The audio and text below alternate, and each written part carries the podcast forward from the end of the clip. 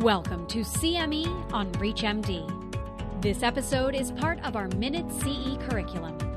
Prior to beginning the activity, please be sure to review the faculty and commercial support disclosure statements as well as the learning objectives.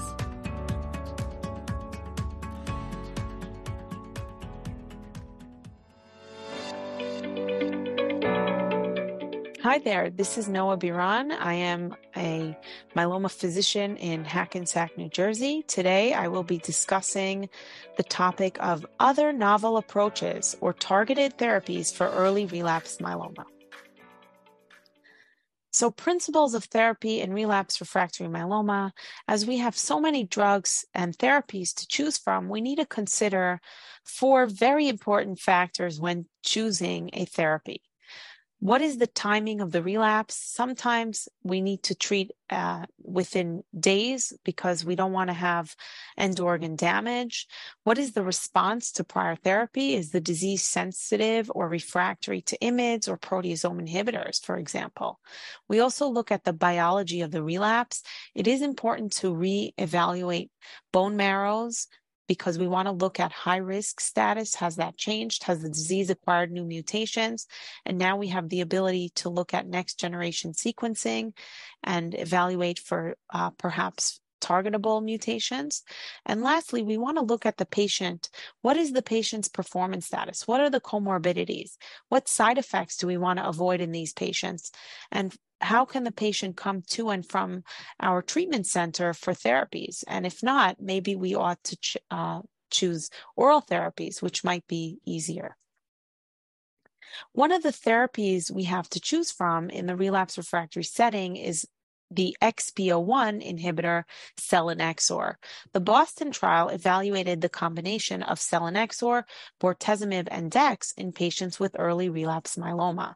You can see that in patients with high risk disease, including deletion 17p, T1416, T414, or amplification of chromosome 1, there were very similar number of patients in both the CELI bortezomib dex arm and the bortezomib dex arm.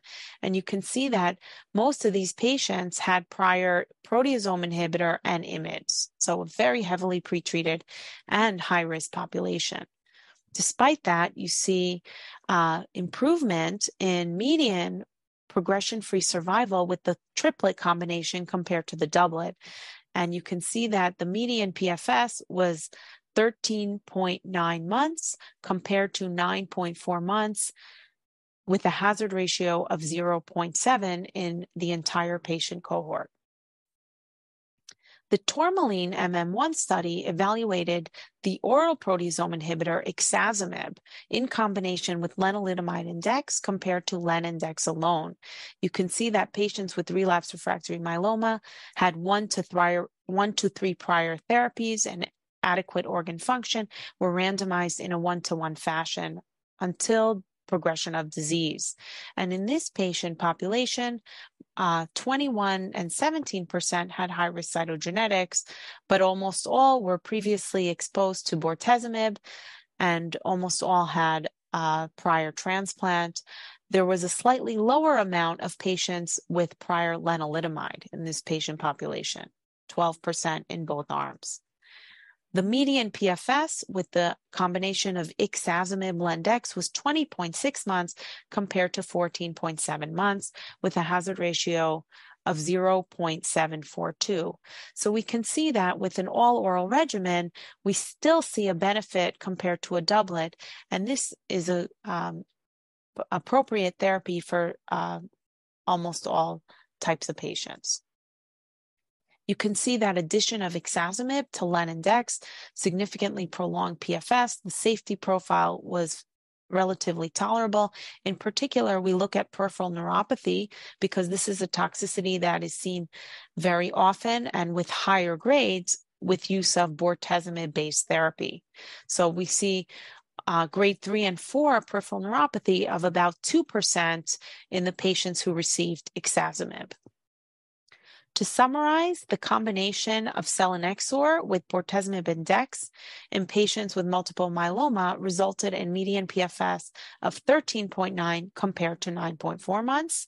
And we also saw benefit with the oral proteasome inhibitor ixazomib in combination with lendex compared to the doublet. Both of these regimens are all oral regimens with novel mechanism of action and may be appropriate in certain patients um, who are relapsing with multiple myeloma. Thank you so much for joining me today.